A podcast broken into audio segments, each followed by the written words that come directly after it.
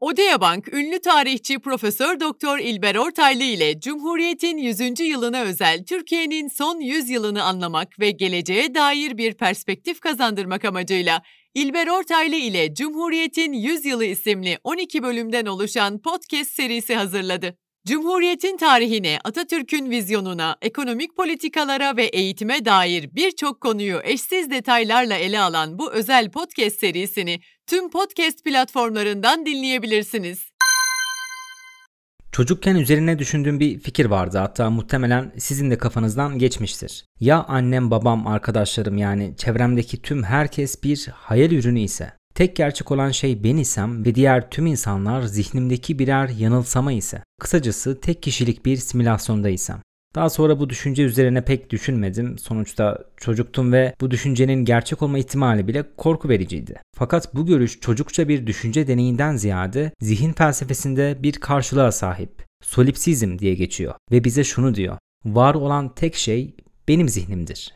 Bu kadar. Benim zihnim dışındaki her şey bir yanılsamadır ve gerçeklik teşkil etmez. Yapılan bazı araştırmalar solipsizmin bebeklerde daha yaygın olduğunu gösteriyor. Bebeklerde bir empati duygusu tam gelişmediğinden ve çevresindekileri tam olarak algılayamadığından algısı bir solipsistin algısına benziyor. Tabi yaş ilerledikçe solipsizmden eser kalmıyor ve diğer insanların da gerçekliğini tanımaya başlıyorlar. Bu felsefenin derinlerine inmeden önce solipsizmin biraz tüyler ürpertici bir düşünce olduğunu da belirtmek gerek. Bu felsefeyi I Am Legend filmindeki ana karakterin durumuna benzetiyorum. Filmde diğer tüm insanlar zombiye dönüşmüş haldeyken tek normal insan ana karakter. Solipsizmde diğer insanlar da zombi ama daha doğrusu felsefi zombi. Yani bize tıpkı bir insan gibi gözüküyorlar fakat aslında değiller. Ki bu durum filmdeki senaryodan bile korkunç çünkü bir kandırmacası var.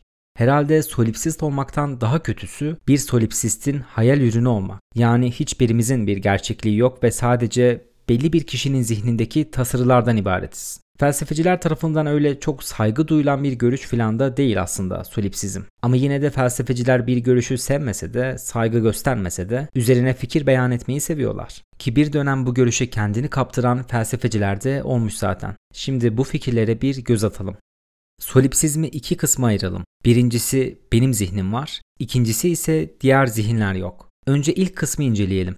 Bir kişi zihninin varlığını nasıl ispat eder? Descartes'in yöntemsel şüphesi bu durumda ilk akla gelen örneklerden. Çevremizdeki her şeyden, herkesten şüphe duyabiliriz ve gerçek olup olmadıklarını sorgulayabiliriz. Fakat sıra kendimize geldiğimizde ve kendimizin de gerçek olup olmadığını sorguladığımızda bir çelişkiye düşeriz. Her şeyden, herkesten şüphe edebilirim fakat kendi zihnimin varlığından şüphe edemem. Hiç değilse ben düşünceler, şüpheler üreten bir şeyim. Bu durum bile benim zihnimde belli aktivitelerin olduğunu, yani zihnimin var olduğunu gösteriyor. Buraya kadar tamam zihnim var olsun diyelim. Peki ya zihnim dışındaki şeyler? Şu an konuştuğum mikrofon veya sizin bu podcast'i dinlediğiniz bilgisayar veya telefon bu cisimlere vardır derken neye dayanıyoruz? Bir kere bu cisimlerin bir zihni yok. Yani kendi zihnimi kanıtladığım yöntemle bunların varlığı kanıtlanmıyor. Bu kısımda belli bir cisim örneğinden hareket etmek daha etkili olacak. Bir elmayı düşünelim. Bu elmanın özellikleri hakkında neler söyleyebiliriz? Bir kere küresel bir şekli vardır. Aynı zamanda kırmızı bir renge sahiptir. Bir de elmayı yediğimizde bizde bıraktığı bir tat vardır. Tüm bunlardan hareketle elmanın bir fiziksel karşılığı vardır diyebiliriz. Sonuçta elma tüm hacmiyle, şekliyle önümüzde duruyordur.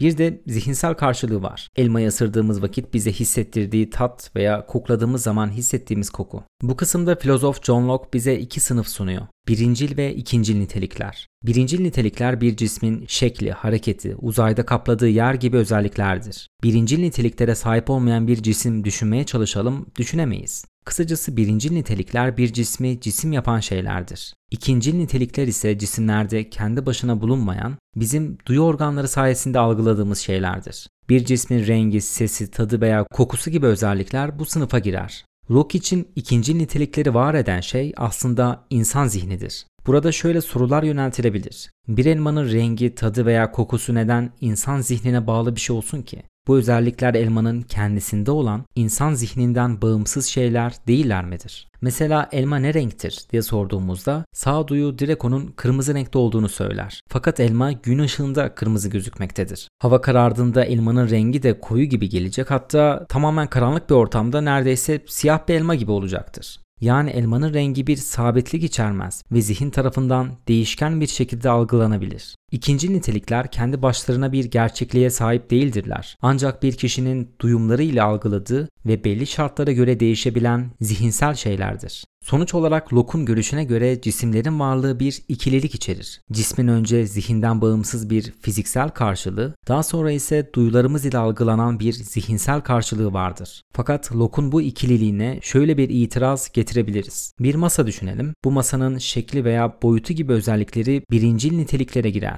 Yani Locke için bu özellikler zihinden bağımsız bir gerçekliğe sahiptir. Lakin bir masaya iki farklı açıdan baktığımızda o masayı farklı şekillerde görürüz. Veya bir binaya yakınlaştığımız vakit gördüğümüz boyutu daha büyükken uzaklaştığımızda boyutu küçülecektir. Birinci niteliklerde zihnimize bağımlı bir yapıdadır. Locke ayrıca bize birinci niteliklerin bir cismi cisim yapan şey olduğunu ve birinci nitelikler olmadan bir cismi düşünemeyeceğimizi söyler. Fakat aynı durumu ikinci nitelikler için de söyleyebiliriz. Mesela renksiz bir elma düşünmeye çalışalım, düşünemeyiz. O elmayı siyah beyaz renkte, gri renkte veya bir rengin saydamı şeklinde düşünürüz fakat renksiz düşünemeyiz. Yani ikinci niteliklerde aslında bir cismin olmazsa olmazlarına girebilir. Bu itirazlardan hareketle birinci ile ikinci nitelikler diye ayrım yapmaya ne gerek var ki sorusunu sorabiliriz. Burada işin tuhaf kısmına geliyoruz. Eğer birincil, ikinci nitelikler diye bir ayrım yapmaya gerek yoksa ve bir cismin tüm özellikleri zihnimizdeki imgelerden ibaretse o zaman her şey zihinseldir. Fiziksel bir karşılık yoktur sadece zihinsel karşılık vardır. Bu sözü sarf etmemiz ile idealizm felsefesine giriş yaptık aslında.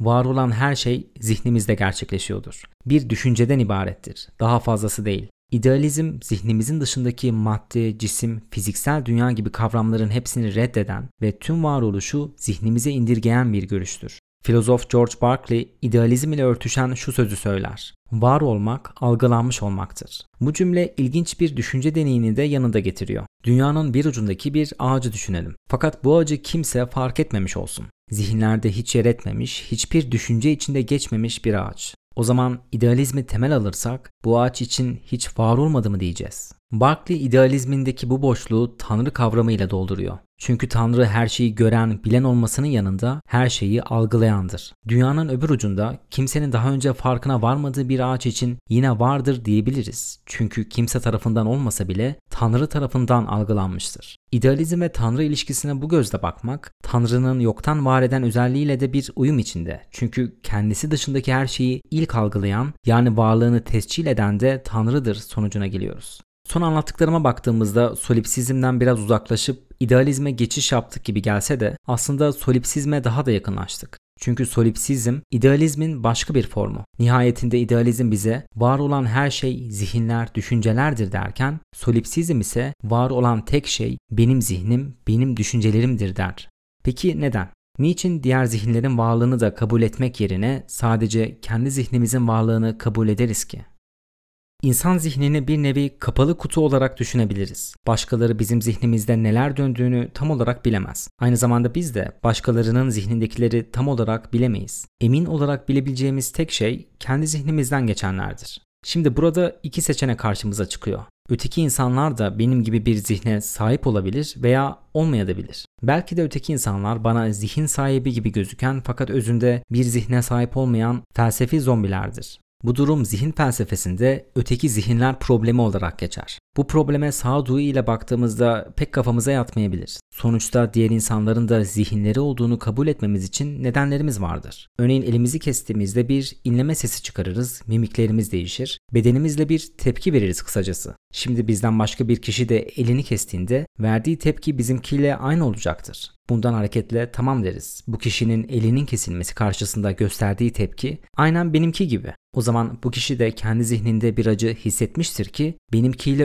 örtüşen tepkiler versin. Aslında bu güçlü bir argüman değil çünkü fiziksel bir örnekten zihinsel çıkarım yapıyoruz ve dayandığımız yöntem ise benzerlik. Karşımdaki de benim gibi bir insan yani bende olan şeyler mesela zihin karşımdakinde de olacaktır. Ama bu durum her zaman böyle olmak zorunda değil. İnsana her açıdan muazzam derecede benzeyecek bir robot geliştirsek ve onu da bir darbeye maruz kaldığında insan gibi tepki verecek şekilde programlasak, o zaman bu robotu da insan saymamız için bir nedenimiz olacaktır. Fakat fizikselden hareketle zihinsel ulaşamayacağımızı kabul ettiğimiz takdirde bu sefer işler başka türlü sarpa sarıyor. Bir masayı düşünelim. Bu masaya vurduğumuzda ona hasar verdiğimizde doğal olarak bu masanın bir acı çektiğini düşünmeyiz. Lakin bu kısımda yine benzerlikten yararlanırız. Masaya bakıyoruz. İnsan gibi canlı bir organizmaya sahip değil. Bir beyni, sinir sistemi yok. Kısacası cansız. Bana hiç benzemiyor. O zaman bir zihne de sahip değil şeklinde insanla bir benzerliğin olmamasından yola çıkarak bir masanın acı çektiğini düşünmüyoruz. Eğer benzerlikten hareketle yaptığımız çıkarımları tamamen reddedeceksek, bir masanın da zihin sahibi olabileceğini düşünmemiz için sebepler de olacaktır.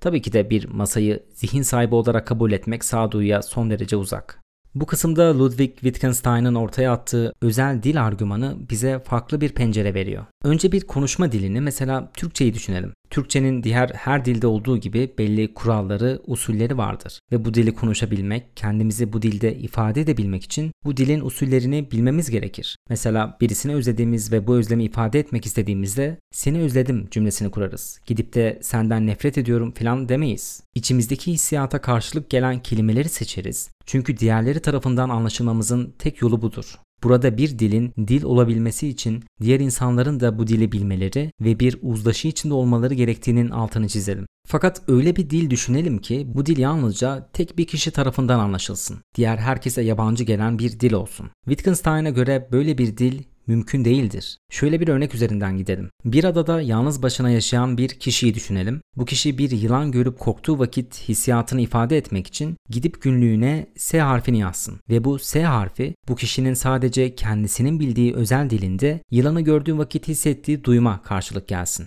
Wittgenstein için bu kişinin tecrübe ettiği duyumu kendi ürettiği özel dilindeki bir ifadeye karşılık olarak seçmesi imkansızdır. Çünkü bu özel dil insanların uzlaşıya vardığı herhangi bir kurala, bir ölçüte bağlı değildir. Bu kişi kendine özel olan dilinde bu S harfini istediği şekilde kullanabilir. Yılan gördüğü vakit hissettiği duyuma S derken başka bir seferde uykusu geldiği vakit bu duyuma da yine S diyebilir. Ve bu senaryoda onu engelleyecek. Bak S harfini önceden şu duyumun içinde kullanmıştın. Dilini kullanırken hata yapıyorsun diye uyaracak birisi de yoktur. Oysa bir dilin en önemli kriterlerinden biri insanlar tarafından uzlaşıya varılmış kuralları olmasıdır. Ve birisi belli bir dilde kendini ifade edecekse bunu kafasına göre değil o dil için uzlaşıya varılmış bir usulle yapmak zorundadır. Acı içindeyim cümlesini sarf eden biri spesifik olarak kendi acısından bahsetmiyordur aslında toplum tarafından kabul görmüş, genel geçer bir acı kavramından bahsediyordur bir dili konuşuyorsa, kelimeleriyle kendini ifade ediyorsa, toplumun yani diğer zihinlerin algısındaki acı kavramını kullanmaya mahkumdur. Sonuç olarak bir dil kullanıyor olmamız bile diğer zihinlerin varlığını ister istemez tanıdığımızı, onlarla beraber dil kurallarını kabul ettiğimizi gösterir. Bir dil yapısı gereği var olabilmesi için diğer zihinlere muhtaçtır. Ama halen birisiyle ortak bir dil konuşuyor olmamız bile o kişinin zihnindekileri tam olarak anlayabileceğimizi göstermez çektiğim acıları bir ben bilirim şeklindeki lafları illaki duymuşuzdur çevremizden. Aslında bu söz sık kullanılan basit bir aforizma gibi gözükse de felsefi açıdan da doğruluk payına sahip.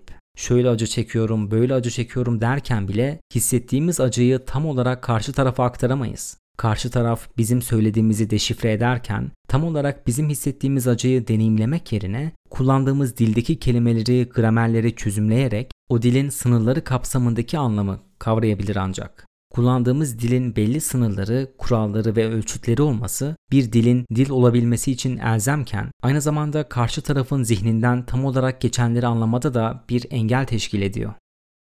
Şimdi özel dil argümanından hareketle solipsizme geri dönelim. Bir solipsist bu felsefesini karşı tarafa, diğer insanlara nasıl aktarabilir? Diyelim bir kişi gelsin size desin ki, var olan tek şey benim zihnim ve sen benim zihnimin bir ürünüsün sadece. Böyle diyen biriyle felsefi bir tartışma yapmayı ciddiye almak bile zor. Bizi soktuğu durum felsefiden ziyade psikolojik gerçi. Bizim bir gerçekliğimiz olduğunu hesaba katmayan, sadece kendi zihninin var olduğunu kabul eden biriyle konuşmak cazibe edici görünmüyor pek. Hatta bir solipsistin kendisini ifade etmeye çalışması bile bir çelişkiye sahip. Solipsistin dil kullanma ihtiyacı gütmesi diğer insanlara veya diğer zihinlere bir şey anlatmaya çalıştığını, ister istemez o zihinlerin de varlığını tanıdığını gösteriyor. Bunun dışında solipsist bir kişiye şöyle bir soru da yönlendirilebilir. Eğer var olan her şey senin zihninden ibaretse o zaman izafiyet teorisini, Picasso'nun tablosunu veya Messi'nin futbol yeteneğini de mi senin zihninin bir ürünü?